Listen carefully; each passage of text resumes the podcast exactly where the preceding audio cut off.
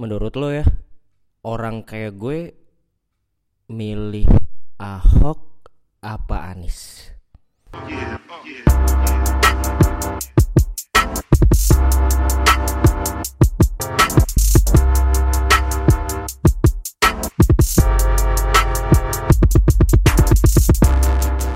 Yo, welcome back to podcast subjektif. Um, hari ini hari Sabtu, tanggal uh, 11 Februari 2017. Uh, Sabtu-Sabtu yang dingin ini hujan um, dan tiap pagi sekarang hujan dan bikin mager banget ya gue. Uh, dan lagi zaman zamannya sakit. Maksudnya banyak orang yang sakit dan ya gampang sakit lah karena hujan tiap pagi, hujan tiap malam uh, ya harus jaga-jaga harus apa pinter-pinter jaga kesehatan cie sese radio banget um, uh, apa ya? Tadi jadi gue gua mau flashback dikit ya. Jadi sebenarnya akhir tahun kemarin itu gue rekaman gitu. Bulan Desember tuh gue rekaman dan gue sebenarnya basically gue bahas kayak uh, kaleidoskop. Bukan kaleidoskop sih kayak isu-isu yang menarik selama 2016 yang yang banyak terjadi lah gitu. Uh, ramai di sosmed dan lain-lain. Tapi eh dan salah satu yang paling ramai dan gue bahas banyak adalah tentang pilkada obviously ya uh, dan kasus penistaan agama dan lain-lain gitulah. Dan setelah gue rekaman selesai um, terus gue kayak dengerin lagi dan gue merasa duh nih ini kontennya nggak tahu sih gue merasa kontennya berbahaya gitu dangerous. Jadi akhirnya uh, nggak gue nggak tahu gue yang yang cum paranoid atau gimana cuma gue merasa kayaknya bahasan gue uh, bisa dipelintir atau apa gitu. Padahal gue juga bukan siapa-siapa sih. Tapi akhirnya gue karena ah gue pusing ya udah fakir lah. Gue udah akhirnya nggak gue publish gitu. Jadi ada sebuah episode yang tidak terpublish. Ya gue keep aja um, simply karena gue takut aja sih kontennya entah menyinggung siapa atau siapa terus gue kenapa. Lagi gue nggak tahu lah tapi akhirnya nggak jadi gue publish dan gue ya itu gue keep aja sebagai apa ya mungkin nanti someday jadi the lost episode gitu ya. So asik banget. Uh, tapi speaking of tadi pertanyaan pertama gue di awal jadi gue milih Ahok apa Anies? Ya gue nggak milih gue orang Bekasi gitu. Jadi gue nggak milih. Ya itu urusan lo lah orang-orang Jakarta. Basically kalau gue sebenarnya siapa pun ya walaupun gue kerja di Jakarta ya tapi gue siapa pun yang terpilih Um, ya gua harap kita tetap bisa jalan bareng lah. Demokrasi kita udah berjalan dengan cukup oke. Okay. ya walaupun chaos-chaos dan lain-lain sih sangat berpotensi ya. Hmm, tapi gua tuh ada satu hari di mana waktu itu gua makan duren di Kalibata atau kalau di pinggir cala, di pinggir jalan Kalibata. Terus gua lihat gua makan duren di situ gua lihat abang-abangnya gitu. Dan gua lihat kayak muka dia dan kehidupan dia gua rasa di otak dia kayak dia nggak mikirin gitu siapa yang menang Ahok atau Anies sama aja menurut dia. Kayaknya abis abis siapa pun yang kepilih gubernur baru ya dia tetap jualan duren. Uh, orang tetap bayar harganya segitu. Uh, kehidupan dia taraf kehidupan dia belum tentu naik gitu. Jadi ya itu yang somehow bikin gue yang kayak aja nih mungkin kita aja nih kelas menengah ngehe ini yang cuma berisik soal pilkada dan lain-lain. Tapi orang-orang yang mungkin belum sampai di kelas itu ya mungkin mereka ya ya siapa aja lah nggak ngaruh gitu ya gue nggak tahu lah. Uh, soal politik ini terlalu ya butuh apa ya gue mau banget sih bahas sebenarnya tapi kayaknya butuh penulisan atau apa yang lebih rapi supaya karena sekarang apa apa bisa dipelintir gitu. But anyway um, buat lo yang baru pertama kali dengerin podcast ini podcast subjektif uh, di mana ini sebenarnya kayak jurnal pribadi aja gue ngomong rata-rata uh, satu jam termasuk dengan tanya jawab. Dan apa ya dia, jadi terakhir gua rekaman itu ya berarti Desember itu dan berarti udah sebulan lebih gitu ya. Dan gua gue tuh kangen rekaman sih sebenarnya. Gue tuh kangen banget ngobrol oh, ngomong kayak gini uh, ngomong selama satu jam gitu ya dan lain-lain. Karena gue flashback dikit ya podcast gue tuh mulai tahun 2015 Agustus tahun 2015 which is berarti udah satu tahun lebih udah satu mungkin menjelang satu setengah tahun. Dan udah ada uh, gue lupa juga episode udah kayak udah 20-an gitu. Rata-rata gue ngeluarin satu bulan satu kali gitu. Dan uh, tadinya tuh gue udah gue nih kayak ini nih kayak kayak calon-calon paslon-paslon gitu. Gue mengumbar janji. Tadinya ke pendengar-pendengar uh, ya gue bilang nih akan gue akan berusaha untuk meningkatkan frekuensinya jadi dua minggu sekali dan bla bla bla bla bla gitu. Tapi akhirnya nggak terlaksana sih susah banget sih. Uh, ya gue mau curhat ya seberapa susahnya bikin podcast. Uh, satu lo harus nentuin tema. Dua uh, lo harus rekaman sendiri lo harus nyari time yang enak buat lo ngomong sendiri. Dan kalau gue gue tipe orang yang nggak bisa ngomong kayak gini rekaman di depan orang gitu jadi gue benar-benar harus nyari waktu di mana gue bisa sendiri. Uh, rata-rata gue rekaman di kantor kan. Nggak mungkin juga gue rekaman di cafe atau di mana karena kelihatan gue ngomong sendiri. Itu akan sangat annoying buat orang. Jadi gue biasanya rekaman di kantor gue harus nyari waktu biasanya malam gitu. Uh, kalau malam pun kadang-kadang ada masih anak ada anak-anak yang lembur ya gue nggak bisa rekaman gitu. Atau kadang-kadang gue harus nyari pagi dan segala macam ah itu ribet lagi sih uh, waktunya gitu. Itu kedua. Terus nanti setelah rekaman gue harus ngedit karena kalau gue kan rekamannya ada lagunya uh, ada ada ya ada jinglenya terus nanti ada apa namanya ada pertanyaan-pertanyaan terus gue harus sisipin lagu lagi ya kayak gitu gitulah uh, terus gue harus bikin cover cover apa namanya cover thumbnail si gambarnya ya kan? Gue harus publish lagi bikin bikin caption atau apa konten di Instagram di Tumblr gue publish di Twitter terus gue berinteraksi gue buka email jawab per ah ben banyak banget loh. Banyak banget. Nggak kayak gue gue tuh pengen orang-orang yang menikmati sebuah konten itu juga lo harus tahu proses di balik pembuatan konten itu. Orang yang menikmati karya lo harus tahu sih uh, proses di balik karya itu. Sehingga kayak gimana ya? Ya menurut gue fair aja sih ketika se, kayak uh, posisi ini misalnya gue sebagai pembuat konten ya gue pengen lo tahu aja sih proses di balik itu sehingga ya gimana pun gue kan melakukan ini ya buat diri gue tapi kayak gue nggak dibayar lo juga nggak bayar. Jadi kita mutual mutual relationship aja lah.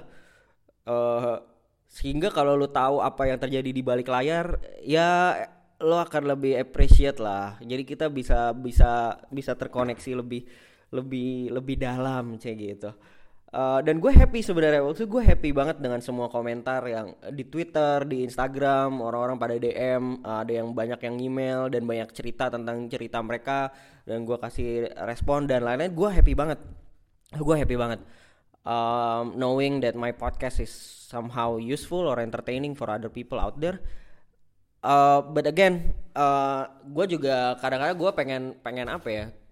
Gue pengen minta maaf dan sebenarnya gue merasa gue nggak perlu minta maaf sih, tapi gue cuma pengen lu pengertian aja.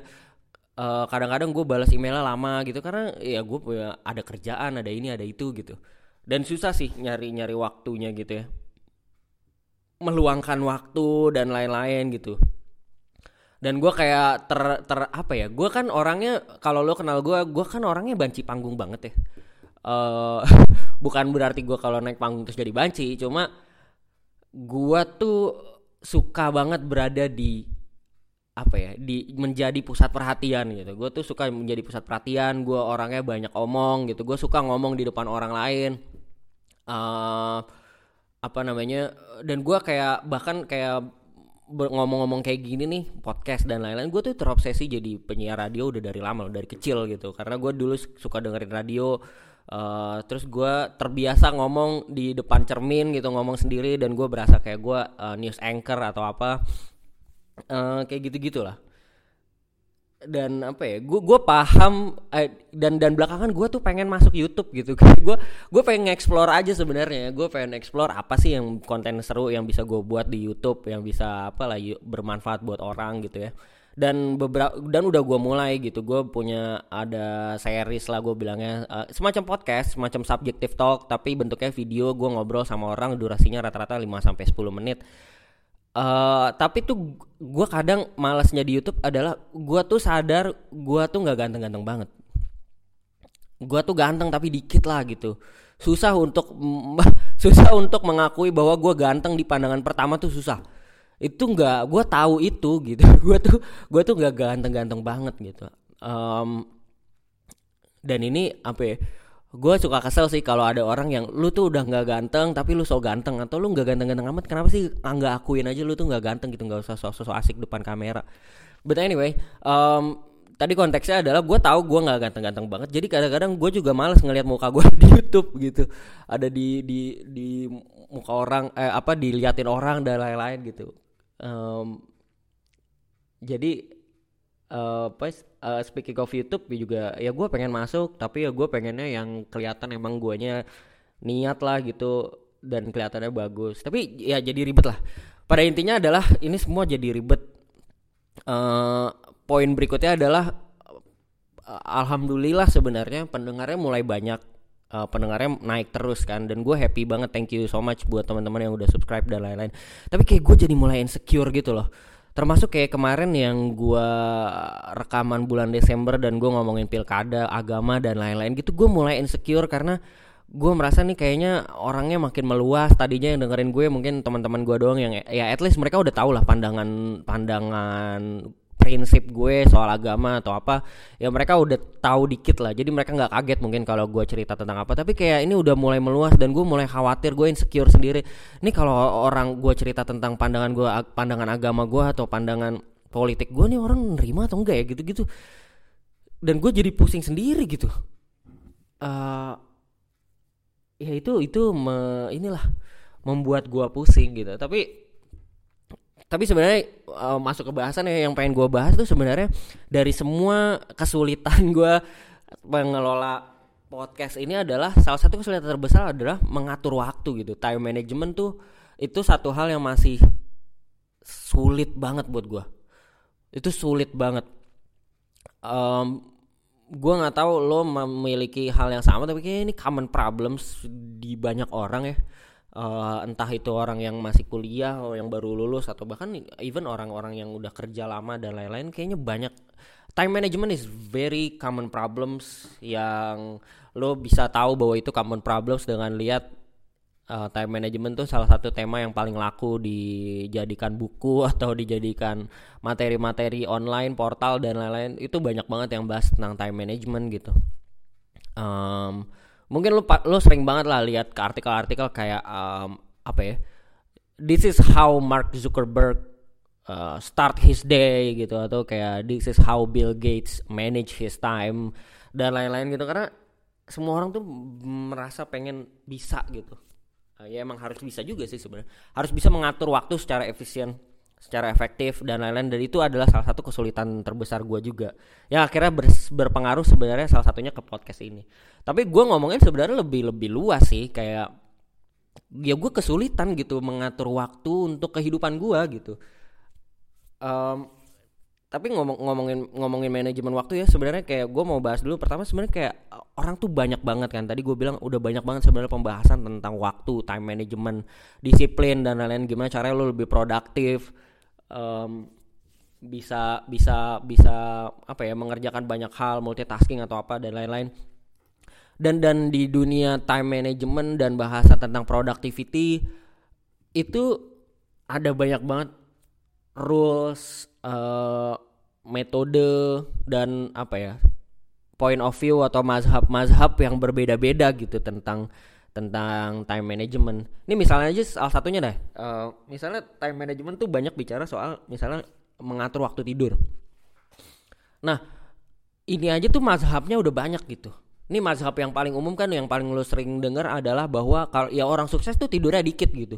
Jadi kalau lo mau sukses ya lo kurangin tidur lo gitu adalah yang bilang misalnya yang ngitung misalnya iya ini kita kalau dalam satu hari misalnya kita tidur uh, eh, 8 jam ya berarti dalam satu minggu kita tidur 56 jam berarti dalam satu bulan kita tidur 240 jam. Kita menghabiskan waktu 240 jam hanya tidur dan lain-lain bla bla bla gitu. Jadi itu waktunya waktu tidurnya harus dikurangin supaya kita bisa lebih produktif mengerjakan hal yang lain gitu. Itu itu satu mazhab gitu Terus ada mazhab baru yang belakangan juga gue baru tahu dan gue baru membaca gitu. Mazhabnya adalah justru lo harus tidur yang cukup supaya lo lebih produktif gitu. Salah satu advokat dalam teori ini adalah um, Ariana Huffington. Ariana Huffington itu kalau lo cukup familiar, dia adalah foundernya Huffington Post. Huffington Post itu ya semacam apa ya semacam ya media online lah. Media online yang sangat terkenal di US uh, the new media mereka kayaknya berprinsip dengan jurnalisme juga dan lain-lain dan dan cukup viral gitu sering bikin konten-konten yang viral. Nah si Ariana Huffington ini dia mama gitu. Kalau lu cari di YouTube kelihatan dia mama. Si mama ini aslinya dia dari Yunani kalau gua nggak salah. Jadi dia dia ini kalau konteksnya ngomongin Trump dan immigration nah si Ariana Huffington nih imigran nih dia dari Yunani aslinya. Uh, eh, gue lupa dia emang pernah sempat jadi warga negara sana atau keturunan Yunani. Tapi kalau lu denger dia ngomong emang logatnya agak aneh sih. Logat-logat ya logat-logat Yunani gitu lah. Gue nggak tahu sih logat Yunani gimana. Tapi ya kayak gitu ngomongnya. Coba lu cari aja di YouTube. Nah si Ariana Huffington ini bikin buku um, judulnya kalau nggak salah The Power of Sleep. Jadi pada intinya adalah dia membuat sebuah teori dan cerita berdasarkan pengalaman dia bahwa tidur itu justru adalah the key to the success gitu. Kalau kita bisa menguasai cara tidur yang benar, berarti kita bisa menguasai kehidupan kita me, apa memanage waktu dengan efektif dan lain-lain gitu. Nah, gue sempat baca, gue sempat dengerin uh, TED-nya dia YouTube di YouTube uh, da dan sempat denger dia interview di podcast di podcast siapa ya? Oh podcastnya Gary V um, jadi awalnya dia sebenarnya memulai teori ini dengan cerita bahwa dia sakit kalau nggak salah dia punya penyakit dan di situ salah satu metode yang di sangat di apa namanya disarankan untuk supaya dia sembuh adalah dia tidur dengan cukup gitu. Baru setelah itu dia melakukan riset yang mendalam tentang tidur dan lain-lain dan dia menemukan bahwa uh, sebenarnya poinnya adalah banyak dari kita yang memiliki masalah tidur. Kita tidur dengan sangat tidak efektif, tidak tidak efektif, tidak berkualitas. Tidur kita tuh oke okay, tidur uh, ngabisin waktu berapa jam tapi nggak berkualitas gitu. Kayak salah satu yang bikin tidak berkualitas dalam teorinya dia adalah ya kita masih sangat attached to the technology. Kita sangat attached dengan uh, smartphone gitu jadi kita tidur dengan smartphone dicas di samping kita which is itu mempengaruhi banyak kualitas tidur kita. Uh, di antaranya misalnya dia bilang um, apa namanya kalau kita tidur sebelum tidur kan kita selalu main HP ya. Jadi kita entah kita ngecek Twitter entah kita ngecek Instagram atau nonton YouTube atau apa pun itulah sambil chattingan WhatsApp uh, chatting sama pacar sama teman atau siapa dan itu kan kita terpapar dengan si cahaya itu ya. Nah cahaya itu tuh ada pengaruhnya tuh ke mata dan otak gitu yang uh, menstimulasi otak kita apa ya memberi memberi apa memberi tanda memberi sinyal ke otak kita bahwa oh ini saatnya bekerja. Karena mata kita melihat sesuatu yang uh, selama ini udah didesain itu adalah trigger untuk otak kita bekerja gitu.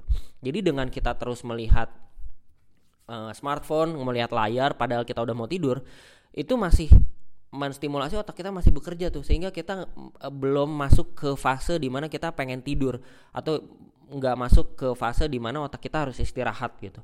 Akhirnya kita ya udah kita kan biasanya ya pokoknya kita main HP sampai tiduran kayak gue nggak tahu gue nggak bisa mewakili lo sih tapi gue kebaik gue sering seperti itu. Jadi kayak gue nonton atau apa sampai gue ngantuk banget sampai yang HP-nya jatuh ke muka gue gitu Nah itu akhirnya ya udah kalau kita tidur tuh simply karena otak kita udah nggak kuat lagi tapi otak kita sebenarnya masih di di masih di fase yang kayak ini masih kerja nih gitu. Dan akhirnya tidur kita tidak berkualitas gitu. Uh, apalagi pas bangun pun kita langsung nyari handphone kan langsung nyari eh handphone gue di mana? Langsung ngecek dan lain-lain gitu. Dan itu mengganggu ritme otak dan uh, jam biologis lah pokoknya. Kurang lebih kayak gitu. Nah, kalau si Ariana akhirnya setelah dia punya teori ini, uh, dia bikin metode sendiri di mana dia uh, dia nggak pernah lagi membawa smartphone atau teknologi apa pun ke dalam kamar tidur, gitu. Jadi dia tuh sebelum tidur, gue lupa detail-detailnya kayak gimana uh, detail waktunya berapa tapi katakanlah misalnya jadi sebelum tidur dia tuh udah naruh handphone di luar laptop di luar dan dia udah kasih tahu ke semua orang siapa pun itu eh, uh, karyawannya dia atau koleganya dia dia tidak akan memberikan respon terhadap apa pun telepon uh, email chat apa pun itu sebelum jam kerja dia which is kayaknya kalau nggak salah jam dia tuh set jadi jam 6 atau jam 7 gue lupa. Tapi pokoknya dalam jangka waktu tidur itu pokoknya dia nggak boleh dia tidak akan merespon apa pun. Dan secara teknis ya dia sebelum masuk kamar tidur uh, semua ditaruh di luar gitu. Laptopnya taruh di luar handphone taruh di luar dan lain-lain. Dia masuk terus dia masuk kamar terus ya dia siap-siap dan lain-lain ya. Terus ada detailnya lah dia melakukan ritual-ritual bukan ritual sih ya apa sih namanya? Terlalu nyangkanya dia nyembah-nyembah sabun atau apa kan bukan ritual um, apa sih ya habit lah kebiasaan tertentu lah entah dia mijit kaki atau apa. Mungkin kalau orang Islam ya sholat sholat apa namanya sholat witir gitu kan sebelum tidur uh, terus doa ya kayak gitu gitulah tapi mungkin dia punya cara sendiri.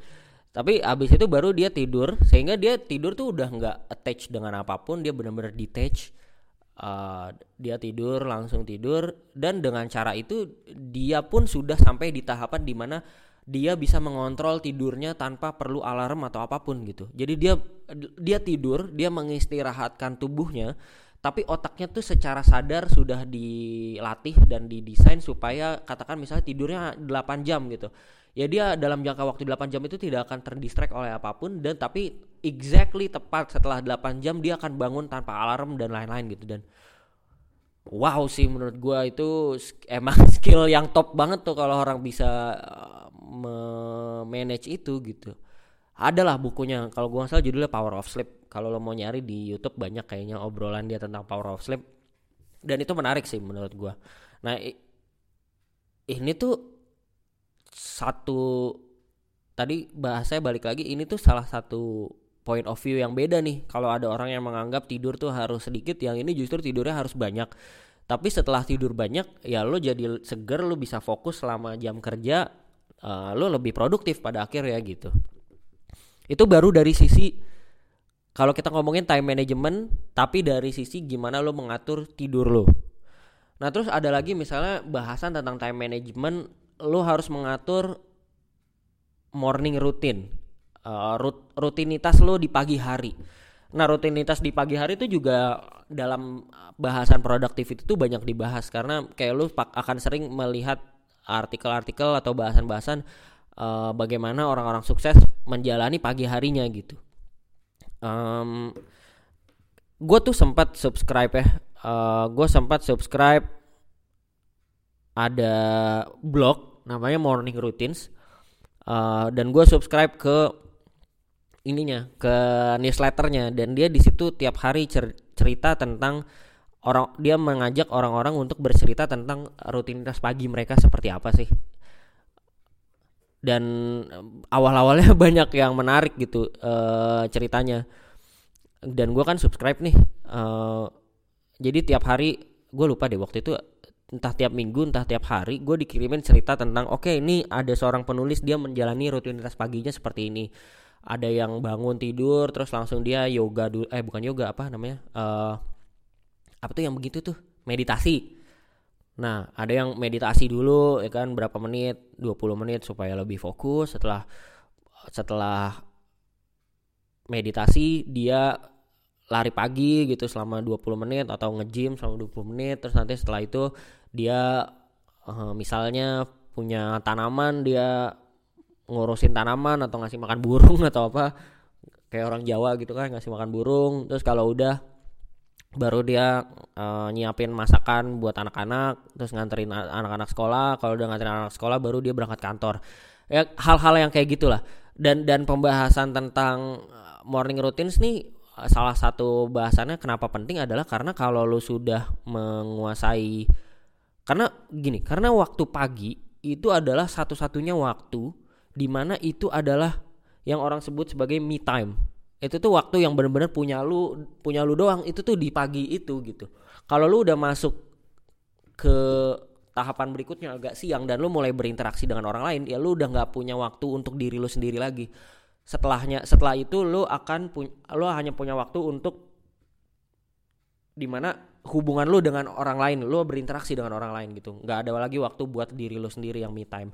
Itulah kenapa biasanya banyak yang menyarankan kalau pagi hari itu ya lo uh, mencari waktu untuk berdiam diri menyadari aktivitas. Biasanya kalau orang-orang meditasi gitu ya atau kalau yang ya yang beragama Islam ya sholat subuh gitu kan berkoneksi dengan Tuhan atau kalau yang beragama lain juga berkoneksi dengan Tuhannya masing-masing. Um, apa namanya ya terkoneksi abis itu biasanya ya lo kalau lari pagi atau apa olahraga gitu. Dan uh, morning routine tuh juga penting karena itu akan mempengaruhi mood lu selama satu hari berikutnya gitu selama satu hari itu. Kalau lu bisa manage pagi dengan baik dan mood lu udah baik dari pagi lu bisa mengontrol lu bisa ngontrol ke belakang gitu. Apalagi kayak gue inget zaman-zaman mahasiswa tuh morning routine tuh eh, sesuatu yang berat banget ya. Karena uh, tugas banyak gitu. Gue ngerjain sampai pagi misalnya tugas sampai pagi sampai jam 4 terus ada kuliah jam 7 sementara kan kayak gue belum tidur gitu. Jadi gue tidur terus tiba-tiba ternyata bangunnya jam 6 gitu kan. Ya terus jadi terburu-buru tuh. Jadi mandi buru-buru sarapan gak sempat jadi nggak usah sarapan atau beli roti doang nanti di kantin di di dekat dekat kelas gitu kan. Terus buru-buru apalah ngejar-ngejar bis kuning kalau gue dulu di UI kayak gitu-gitu kan akhirnya jadi apa ya ya lu jadi memulai hari dengan hal yang tidak uh, tidak efektif gitu dan akhirnya lo jadi tidak menikmati hari itu gitu. Nah uh, itu salah satu bahasa tentang morning routine sih ini kayak, kayak gue mau baca dikit deh ini tadi gue dapet artikel uh, ini from Steve Jobs to Barack Obama the morning routines of eight of the world's most successful people kita baca dikit ya ini kalau Steve Jobs oke okay. Steve Jobs, Steve Jobs. Okay, morning routine. Every morning, Jobs would look in the mirror and ask himself if today was the last day of my life, would I be happy with what I'm about to do today? If he responded no too many days in a row, he knew something needed to change. Wow. Ini berat banget sih. Let's see someone else. Uh, Oke, okay, Mark Zuckerberg. Mark Zuckerberg uh, apa nih kalau Mark Zuckerberg pakai baju yang selalu sama itu juga penting sih men gue juga belakangan kepikiran kenapa gue pengen pengen baju yang sama karena gue pengen kelihatan ya udah default aja udah. Gue pasti kelihatan rapi tapi gue nggak jadi tidak ada apa ya tidak ada proses pengambilan keputusan di dalam memilih baju gitu. Karena kalau dalam memilih baju aja gue harus ngambil keputusan gue harus mikir pakai ini atau apa itu tuh udah meng mengkonsumsi waktu banget dan waktunya harusnya bisa dialokasikan untuk hal lain yang lebih penting gitu. Jadi kalau konteksnya tadi Mark Zuckerberg pakai baju yang sama setiap hari uh, dan dia selalu mulai hari dengan tidur yang sedikit chatting dengan programmer sampai jam 6 pagi. Nah, ini kayak Mark Zuckerberg mungkin tidurnya dikit gitu ya uh, terus nih misalnya Obama Obama dia pagi selalu dimulai dengan uh, ngangkat beban dan kardio jam 6.45 sebelum sarapan dan nyiapin anak-anak pergi sekolah.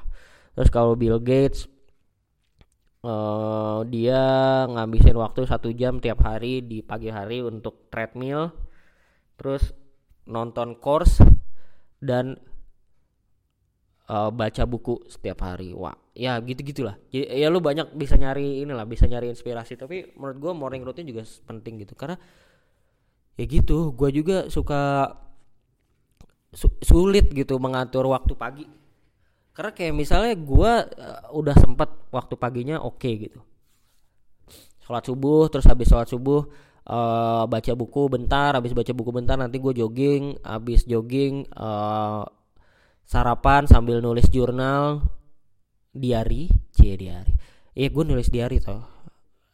Anything wrong about that? Gue nggak ngerti sih kenapa orang merasa menulis diary itu lucu. Padahal uh, menulis diary itu salah satu successful apa habitnya orang-orang sukses loh. Uh, eh tapi tadi apa? Gue nulis abis itu nanti sarapan abis sarapan baru mulai kerja gitu. Dan itu oke. Okay. tapi kayak kadang-kadang gue misalnya ada hari di mana gue malamnya uh, hangout sampai malam gitu kan sama ketemu teman atau apa. Terus atau misalnya gue ada meeting sampai malam atau gue ada harus something kerjaan yang harus dikejar sampai malam dan lain-lain.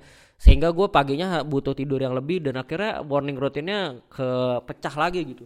Rusak lagi dan harus mulai dari awal lagi gitu. Itu sulit banget ya. Gimana caranya? Gue juga masih bingung sih caranya gimana gitu. Apalagi eh, menurut gue masalah berikutnya adalah kita tuh banyak banget maunya gitu ya. Kalau gue gue tuh banyak banget maunya gitu. Dan again balik lagi ke rule yang tadi gitu. Ada nih ya gue banyak mau tuh satu uh, eh, gue merasa orang tuh di, bisa diukur dari buku-buku apa yang dia baca gitu. Semakin banyak buku yang dia baca semakin berkualitas buku yang dia baca lo tahu semakin besar wawasan dan semakin besar uh, pandangan dia terhadap sesuatu gitu. Nah gue tuh sebenarnya punya target gitu. Satu bulan tuh minimal gue baca dua buku gitu. Dua buku baru. Uh, berarti ya itu masuk tuh dalam list gue. Gue mesti rajin baca buku ya kan? Berarti mesti ada rutinitas baca buku. Terus gue pengen banget ngikutin seri-seri sih kan? Banyak seri-seri yang gue gue suka dan kayak misalnya sekarang gue lagi nontonin uh, House of Cards tentang politik di Amerika itu seru banget. Eh berarti masuk lagi tuh bucket list. Gue harus uh, nonton film ya kan? Nonton film dan uh, series gitu kan terus gue pengen gue juga masuk bucket list gue gue pengen datang ke meet up meet up networking dengan orang-orang di industri yang gue jalanin sekarang.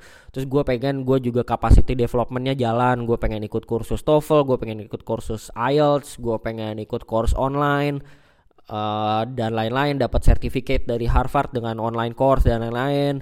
Uh, itu juga masuk bucket list. Gue pengen juga tetap update dengan kondisi politik. Gue pengen tetap juga update dengan kondisi dunia industri uh, startup. Gue pengen update tentang uh, entertainment. Gue punya pekerjaan.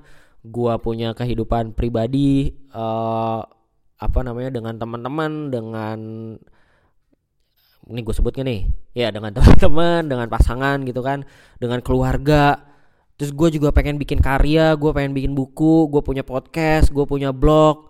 Oh shit banyak banget gitu. Dan gue bingung ininya ini ngaturnya gimana sih? Gue apa gue ya gimana gitu? Gue bingung gue bingung gitu. Gue bingung ngaturnya gimana karena uh, sebenarnya sih gue nggak nggak bingung-bingung banget. Nggak bukan nggak bingung-bingung banget ya.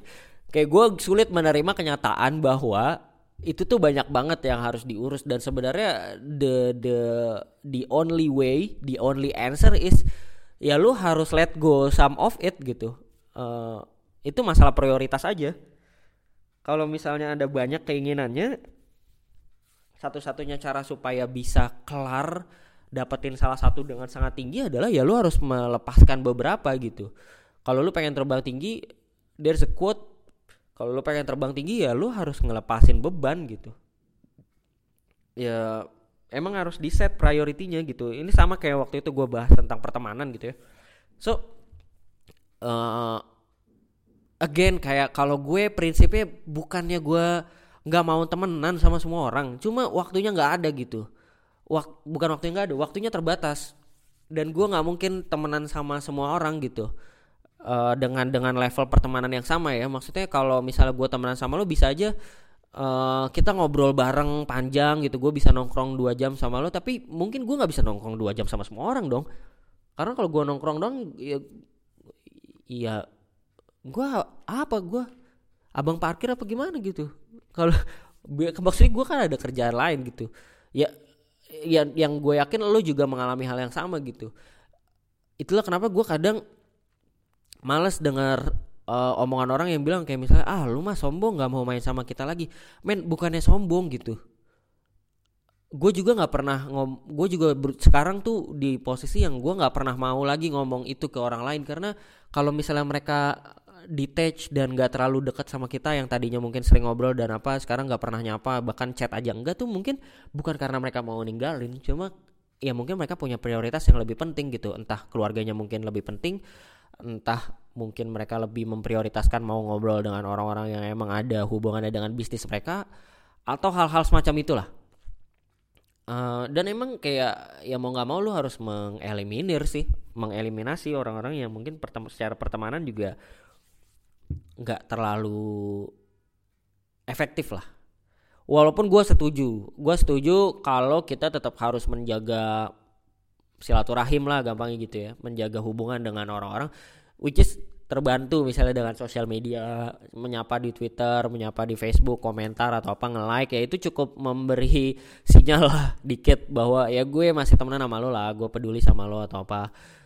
Uh, but again ya emang kayaknya harus dikurangin sih. Di, di diprioritaskan lah bukan dikurangin. Diprioritaskan yang orang-orang yang memang lo in, mau investasi waktunya untuk mereka gitu Nah, tapi balik lagi ya ngomongin soal uh, manajemen waktu. Gua juga punya gitu temen yang gue dulu sohib banget, deket banget. Uh, terus sekarang dia kerja di tempat yang jauh, nggak di Jakarta gitu, uh, di luar kota banget. Dia juga udah nikah. Uh, sehingga kalaupun dia ke Jakarta ya mungkin dia lebih memilih untuk menghabiskan waktu sama istrinya yang ngapain juga sama gua gitu. Dan walaupun gua sedih ya gue bisa paham gitu. Uh, yang tadinya gue kalau nongkrong atau apa ngobrol sama dia bisa cepet sekarang mungkin kayak susah banget ketemu waktunya gitu. Dan dan it's okay. Ya kayaknya emang ada waktu di mana kita harus berubah dan punya prioritas yang berubah gitu ada teman gue yang juga udah nikah terus sudah punya anak mau diajak nongkrong susah ya wajar aja gitu. Ya dia punya anak gitu. Masa gue mau gue ganggu anaknya disuruh tinggalin atau gimana kan? Uh, itu hal yang wajar lah. Nah um, ap, jadi gimana ya? Gue nggak bisa ngasih kesimpulan sih gimana cara ngatur waktu yang benar ya. Tapi beberapa hal yang gue lakukan misalnya sekarang uh, eh, gue sangat berpatok sama kalender. Gue pakai Google Calendar. Dan kayak semua agenda tuh gue taruh di sana. Ada yang bilang bahwa kalau lu mau ngeset uh, lu memulai hari lu harus memulai hari dengan membuat setting pada hari itu lu akan mengerjakan apa aja. Terus lu bikin misalnya lu bikin list terus ada 10 hal yang yang ingin lu kerjakan. Ini including kerjaan ya including kerjaan atau ada ke, kepentingan lain di kehidupan lo. Misalnya harus nganterin nyokap ke bandara atau apa itu masukin di sana. Terus nanti kalau udah ada listnya lu make priority. Uh, dikasih numbers aja secara numbers mana yang prioritas paling pertama yang harus kelar duluan mana yang belakangan gitu. Nanti setelah diprioritaskan dimasukin ke dalam kalender lo lo langsung taruh di dalam kalender lo oke okay, gue akan ngerjain prioritas satu tuh di jam 9 sampai jam 10 gue akan ngerjain prioritas dua di jam 10 sampai jam 11 dan seterusnya gitu sampai in the end of the day. And after that ya lo stick aja ke kalender itu gitu. Lo stick ke kalender itu kalau misalnya ada sudden change ya sedikit berimprovisasi. Tapi uh, kalau gue sekarang gitu sih. Jadi gue sangat berpatokan kepada kalender uh, dan kayaknya mis kayak misalnya untuk membangun habit-habit tertentu kalau di Google Calendar tuh ada uh, namanya habit. Jadi kalau lu masuk ke Google Calendar uh, lu buk ada tanda panah kan di bawah. Nah lu klik tanda panah itu nanti ada ada goal. Nah kalau lu klik goal itu lu bisa jadi dia memberi fasilitas supaya orang bisa misalnya lu mau bangun goal tertentu, misalnya lu mau uh, rutin olahraga setiap pagi. Nah ini yang gue lakukan juga nih, gue klik itu dan gue menjadwalkan setiap pagi uh, eh, gue olahraga dari jam 7 sampai jam 7.30 gue jogging dan uh, exercise dikit gitu. Nah itu nanti di dalam Google Calendar mereka akan bikin reminder buat lo dan mereka bikin checklist juga. Kalau misalnya lo udah melakukannya lo bisa checklist dan dia akan ngasih progres oke dalam satu minggu ini lo sudah lo sudah rutin melakukannya satu kali dua kali tiga kali satu per tujuh dua per tujuh sampai tujuh per tujuh gitu. Jadi lo bisa track juga progres lo kayak apa. Terus kayak misalnya gue juga menjadwalkan setiap minggu gue satu tiap rabu gue ikut pengajian gitu kan di Al Azhar. Ada yang di Jakarta dan suka ikut pengajian di Al Azhar hari Rabu lu bisa ketemu gue. Cik gitu. Um, ya gini ya gaul-gaul gini gue anak ngaji juga gitu uh, jadi gue gue tiap Rabu gue jadwalin uh, malam jam 9 eh jam 9 jam 7 sampai jam 9 eh jam 10, jam 7 sampai jam 10 gue tuh ngaji di Al Azhar pusat gitu. Dan uh, ya alhamdulillah rutin udah jalan berapa ya dua bulan lebih kayaknya tiap minggu. Ada satu yang bolong tapi alhamdulillah jalan terus gitu. Jadi gue sedang membangun juga habit-habit kayak gitu dan kayaknya lo mesti mulai juga sih. Uh, karena itu jadi dasar banget.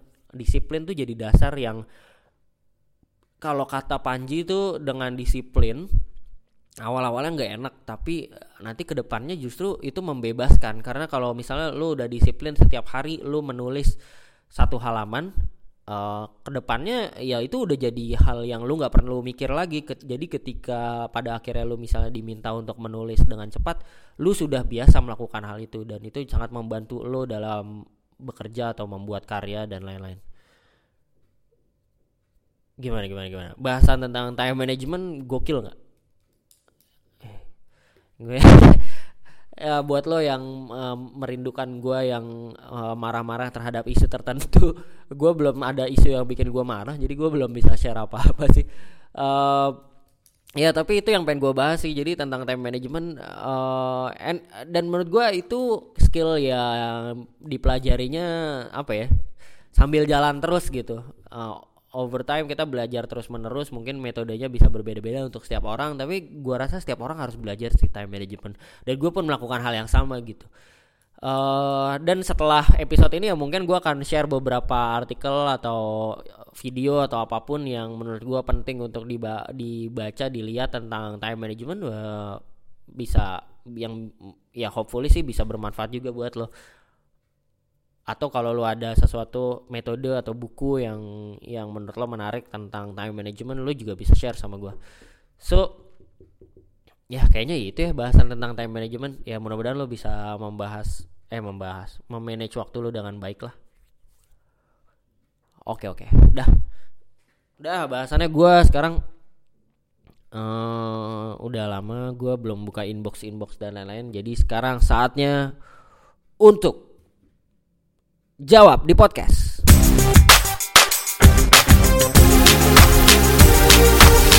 Oke. Okay. Um, ini karena gue udah lama banget gak rekaman jadi sebenarnya banyak banget pertanyaan yang bisa dibahas sih. Cuma gue mungkin bahas beberapa aja kali ya. Ini uh, pertama ada email yang nanya tentang um, Bal sebagai seorang sarjana biologi, apa pendapat lo tentang flat earth? Gimana jawabnya ya? Uh, Oke, okay. ini mau jawaban panjang apa jawaban cepet nih? Kalau jawaban cepet gue lah I don't give a fuck about flat earth. Oke. Okay? Jawaban panjangnya adalah karena gak gue beneran gue beneran gak peduli gitu loh soal flat earth. I don't even gue bahkan gak baca artikelnya tentang apa pun yang bahas flat earth gue nggak nonton video-videonya yang orang bahas tentang flat earth atau apa pun gitu. Kayak ini bahasannya bisa panjang sih. Tapi mungkin beberapa poinnya adalah uh, poin pertama adalah gue tuh dulu fans berat teori konspirasi. Gue dulu fans berat teori konspirasi. Kalau anak-anak uh, teman-teman gue di pesantren dulu pasti inget uh, eh, gue sempat ada masanya yang itu kelas 1 2 SMP loh gue sekarang aja kalau gue inget-inget tuh amazed gue amazed sama diri gue sendiri gitu. Gue kelas 1 2 SMP tuh gue bener-bener lagi lagi ngefans banget sama teori konspirasi. Tapi kalau gue konteksnya waktu itu teori konspirasi yang Yahudi Yahudi gitu. Um, dan salah satu penulis buku teori konspirasi yang yang salah satu yang terkenal di Indonesia gue nggak tahu sekarang udah ter, masih terkenal atau enggak namanya Rizky Ridiasmara dan gue baca buku-bukunya pada zaman kelas 1 2 SMP itu gitu. Dan ada satu masa di mana si Rizky Desmara nih tiba-tiba datang ke pesantren gitu. Pesantren gua dan dia ngomong di depan masjid terus kayak semua orang semua orang semua santri itu eh, nggak uh, ada yang kenal siapa dia terus gua sendiri yang gemeteran dan wah gila nih Rizky Desmara gitu terus pas ada dia adalah sharing dikit gitu ya tentang sesuatu uh, terus pas ada sesi tanya jawab gue langsung angkat tangan terus gue langsung bilang ya um, saya ngefans banget sama Mas Rizky dan buku-bukunya dan gue diketawain gitu sama semua orang. Ini orang-orang teman-teman gue aja yang nggak pada tahu gitu buku-buku dia keren gitu.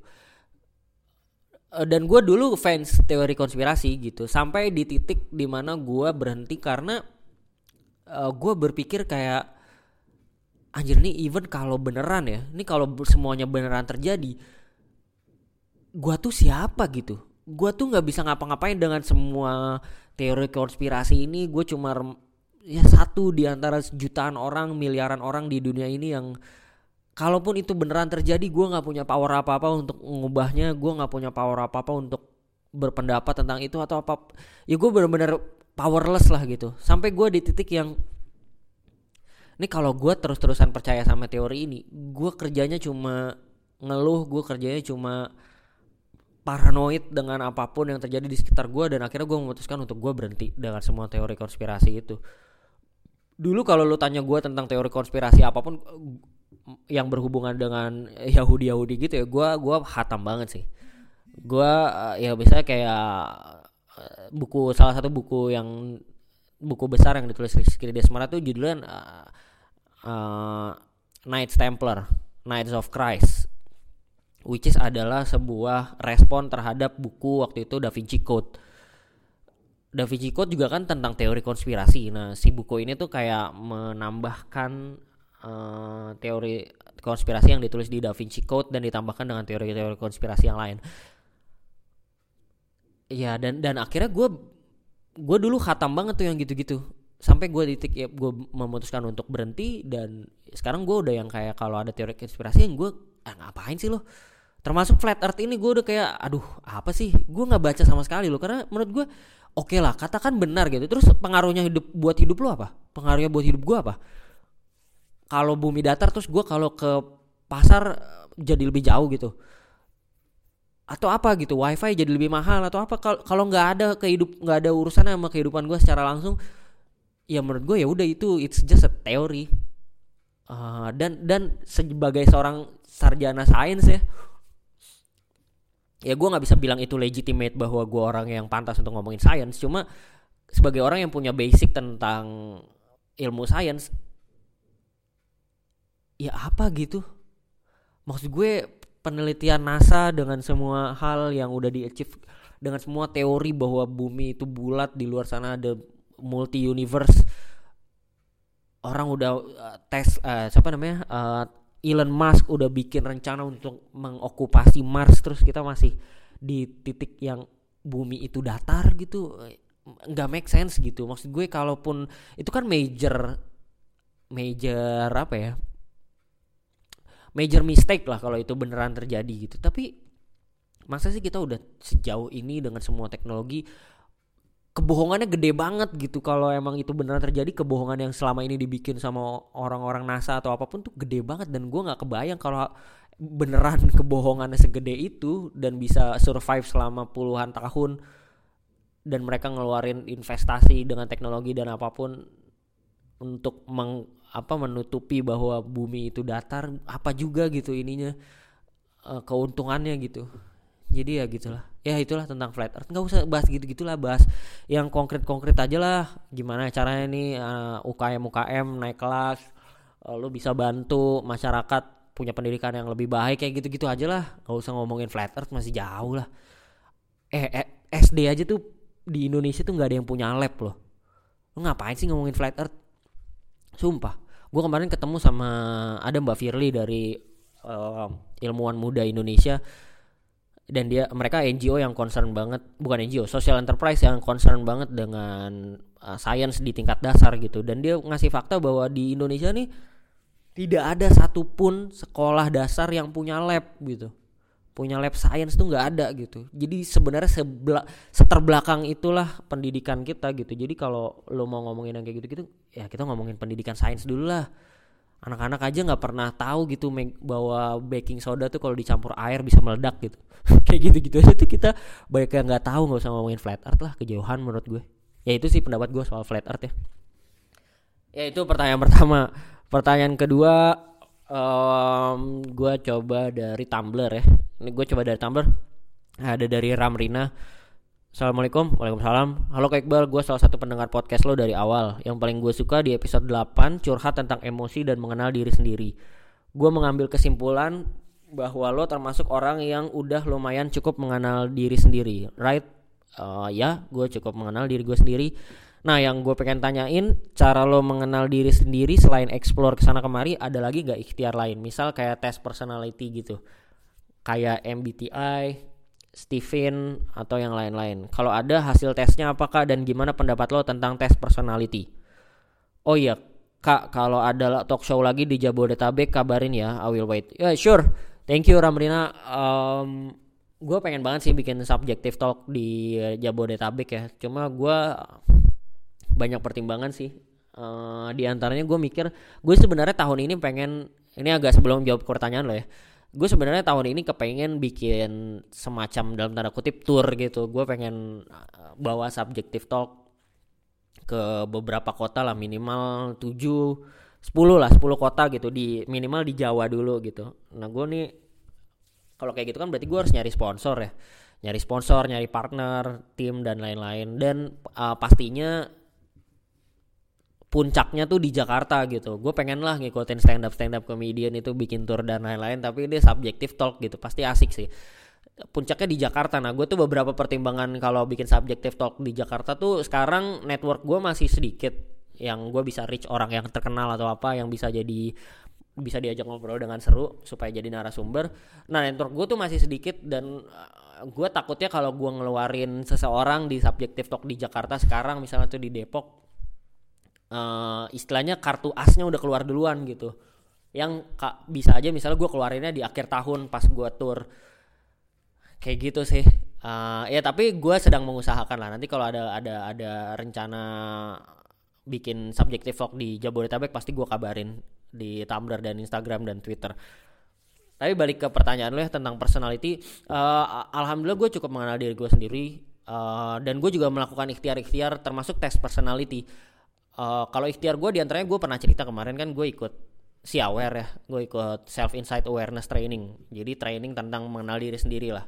Uh, namanya si aware diadain satu tahun sekali.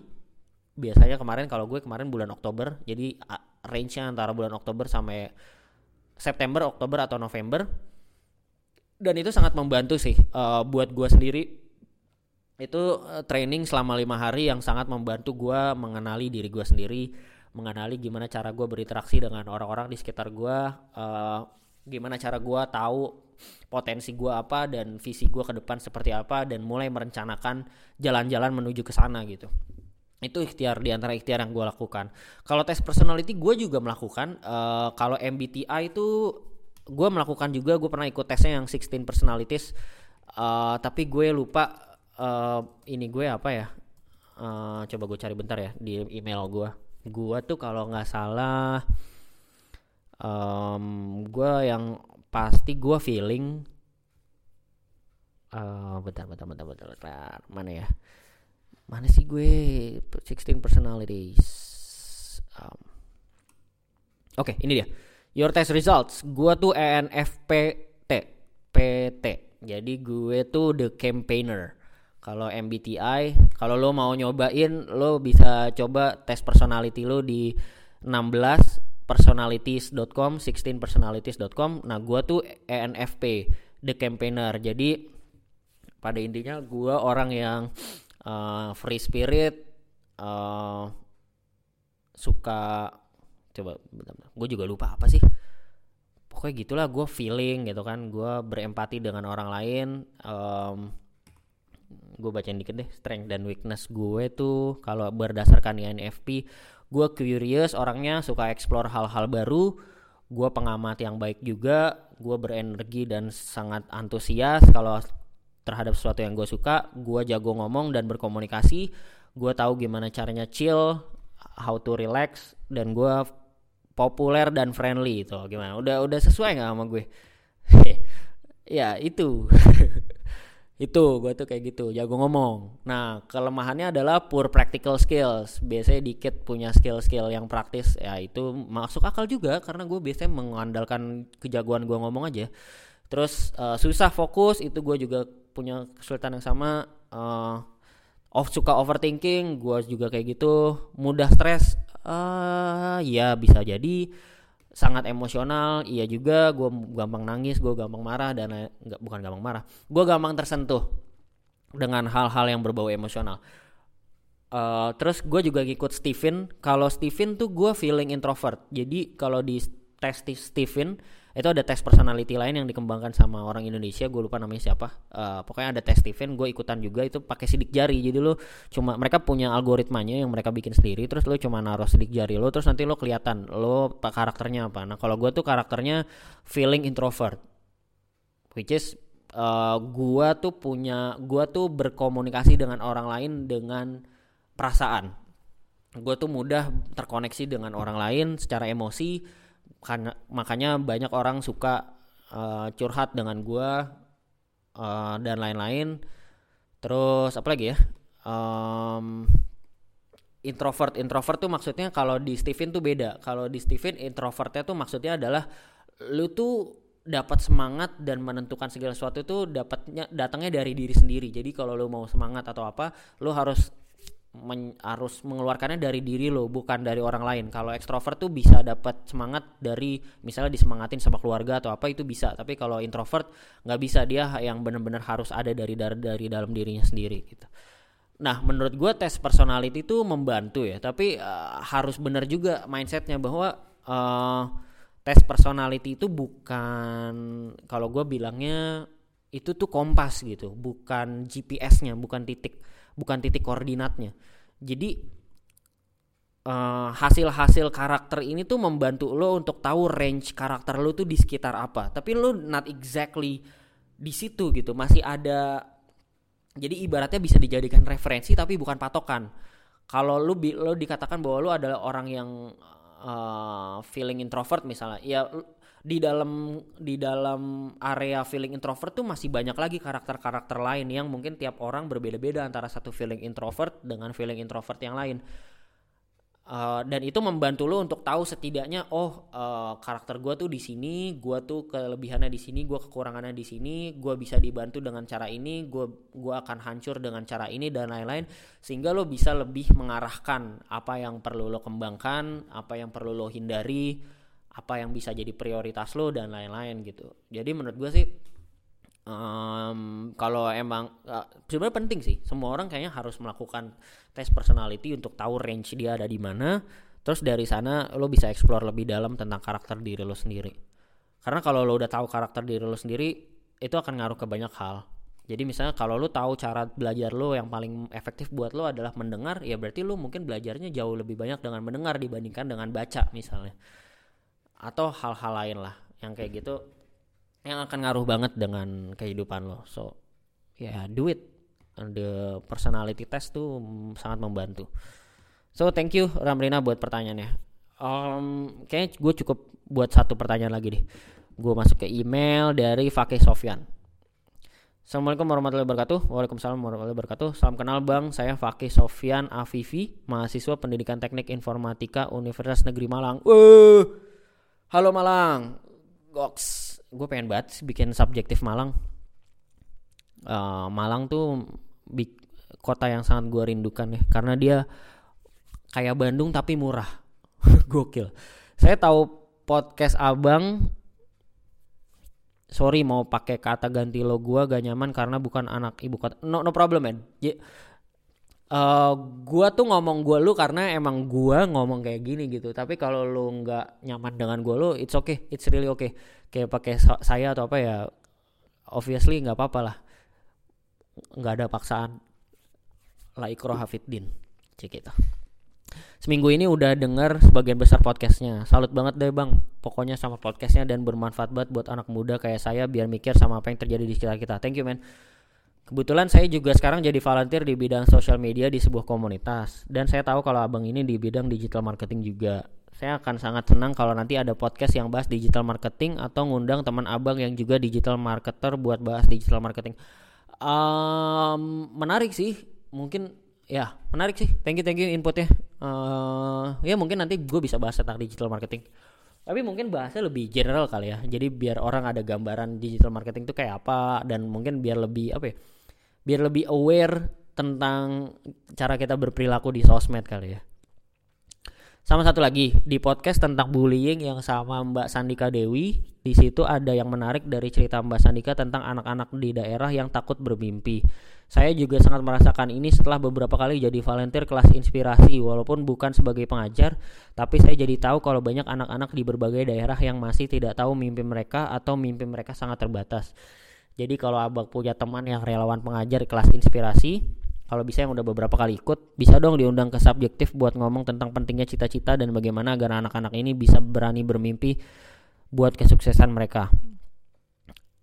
Um, ya gue setuju sih men soal apa ya soal bermimpi ya. Gue gua nggak banyak berinteraksi dengan anak-anak sih tapi uh, gue kan alhamdulillah lumayan sering ya diundang teman-teman ke walaupun masih kebanyakan masih di Pulau Jawa tapi gue jadi sering uh, jadi lumayan tahu lah gue main ke Semarang ke Malang ke Surabaya ke Denpasar terus mana lagi ya? Solo Purwak Purwokerto kayak gitu gitulah dan emang ah gue nggak tahu sih siapa yang harus disalahkan ya tapi uh, gue sering miris dan sedih ngelihat bahwa ya emang pendidikan gak merata gitu. Uh, even sesimpel kayak ini bukan maksudnya gue pengen merendahkan ya tapi kayak uh, kelihatan banget gitu beda apa ya obrolan antara anak-anak yang kuliah di katakan misalnya di Purwokerto dengan dengan yang gue rasakan di UI gitu. Uh, di UI tuh kayak di UI gila sih. Maksud gila dalam artian um, semua orang tuh in a rush semua orang tuh punya misi. Kalau lu lihat kanan kiri tuh semua orang kayaknya punya misi. Ada yang pengen jadi ada yang pengen rajin keluar negeri ada yang pengen jadi peneliti ada yang pengen jadi politisi lah ada yang pengen jadi musisi apa gitu. Jadi semua orang tuh sibuk dengan kegiatan mereka masing-masing dan kayaknya semua orang tuh punya punya punya sesuatu yang ingin di achieve gitu dan dari obrolan aja udah beda banget gitu. Obrolannya ketika ngobrol di kantin cara ngobrol ah, bahasan dan lain-lain tuh beda banget gitu. Dengan misalnya kalau gue pernah ke Purwokerto ya anak-anaknya slow santai gitu. Atau misalnya kayak kemarin gue ke Semarang uh, sharing di agenda 1001 startup. Ini again bukan maksud gue pengen merendahkan ya. Tapi kayak ketika gue bahas tentang gue ada bahas tentang problem solving dan bagaimana memvalidasi sebuah masalah dalam ketika lo bikin startup gitu. Dan gue gue pernah lah melakukan memberikan materi yang sama di Jakarta. Itu beda banget. Uh, yang di Jakarta tuh gue bisa lihat dari muka-mukanya mereka paham dan ketika ada interaksi tanya jawab mereka nanya mendalami materinya gitu. Sedangkan ketika di Semarang kemarin gue bisa lihat juga bahwa muka anak-anaknya tuh nggak ngerti gitu. Uh, mengawang-awang dan ketika sesi tanya jawab pun pertanyaannya akhirnya nggak relevan gitu. Yang gue bisa simpulkan dari situ bahwa sebenarnya mereka agak kesulitan mencoba memahami materi yang disampaikan gitu. Dan itu ya gue sedih sih. Um, karena emang however ya akses pendidikannya kan berbeda ya. Fasilitas berbeda dan lain-lain. Ya itu cuma fakta lah. Mungkin nanti gue bisa bahas di tempat lain eh, di episode lain yang lebih detail ya. Tapi itulah kenapa gue bikin podcast ini tuh salah satunya itu sih. Salah satu misi gue tuh gue happy bahwa podcast gue tuh bisa didengar sama teman-teman dari lo dari Malang. Uh, ada yang dari Purwokerto ada yang dari Palu apa dari mana dari Pekanbaru banyak lah pokoknya. Dari daerah-daerah yang dengan internet tuh ternyata bahasan gue di ibu kota sesama anak muda gitu ya kita tuh bisa share, saling sharing pendapat saling sharing bahasa dan saling sharing cerita gitu tanpa terbatas masalah geografis. Dan gue happy sih melakukan hal itu. Um, makanya juga gue sih ke depan ada rencana juga gue mau bikin uh, video-video di mana gue presentasi tentang materi-materi yang sering gue sampaikan ketika gue ngisi acara gitu. Supaya orang bisa akses aja dengan internet mereka bisa lihat dari YouTube atau apa ternyata ya ada materi-materi yang seru lah yang bisa mereka pelajarin juga gitu. Uh, kalau masalah temen gue yang ngajar di kelas inspirasi kayaknya ada sih sebenarnya si Coki yang waktu itu jadi ngisi di Bandung tuh subjektif talk Bandung dia anak kelas inspirasi. Ya mungkin nanti someday bisa gua ajak rekaman lagi lah bahas kelas inspirasi atau atau yang lain lah nanti. Gue pernah juga waktu itu sama Cikita Fauzi ya cuma kenalan doang sih waktu itu belum kenal. Dia juga kan anak kelas inspirasi. Ya yeah, thank you man. Suggestionnya nanti gue coba cari deh siapa yang bisa diajak ngobrol. Tapi gue juga gue juga concern sih dengan daerah perbedaan antara ibu kota dan daerah di luar ibu kota. Itu bahasan yang menarik yang kayaknya penting juga untuk dibahas. Be, ya nanti gue akan bahas lebih lanjut ya. Thank you man. So I think that's all for today uh, Sabtu ini gue udah rekaman satu jam. Uh, gue happy gue rekaman dan kayaknya nggak ada yang perlu gue edit ah gue males. Uh, gue kasih lagu aja ntar. Gue kasih lagu gue ya gue harap hopefully bisa gue publish at the latest next week lah. Gue cepat edit, gue langsung publish mungkin di minggu ke tiganya Februari udah publish. So kalau lo udah sampai di sini thank you so much udah dengerin sampai habis. Kalau misalnya ada testimoni opini pertanyaan atau apa pun lo bisa mention gue di Twitter @iqbalhp atau di Instagram @iqbalhp juga sama. Kalau mau nanya-nanya lewat lewat email bisa iqbalhp@gmail.com atau kalau lu anak Tumblr lu bisa nanya gue di Tumblr akademikus.tumblr.com cek juga blog gue iqbalhari.com banyak kan? Banyak gue mah. Ah, gue lo mau lihat slide share gue juga? Ada juga gue di slide share slideshare.net slash iqbal haryadi. Apa? Lo mau lihat LinkedIn juga? Gue ada di LinkedIn juga. Linkedin.com slash id slash iqbal haryadi. Di mana lagi? Apa? Pet? Gue nggak main pet. Uh, ya begitulah. Oh di line ada juga. Di line line gue di iqbal.haryadi Gue tuh nggak pernah pakai line dan gue nggak pernah nyebar ID line gue Jadi kalau ada yang nge-add gue via line gue tahu persis dia pasti pendengar podcast. So um, yeah thank you so much for listening. Uh, I hope you enjoy this February. Uh, good luck with everything you do. Mudah-mudahan podcast gue bermanfaat buat lo. Kalau lo suka lo bisa kasih testimoni di Twitter Instagram uh, email dan Tumblr gue so thank you so much guys. Uh, and don't forget please be subjective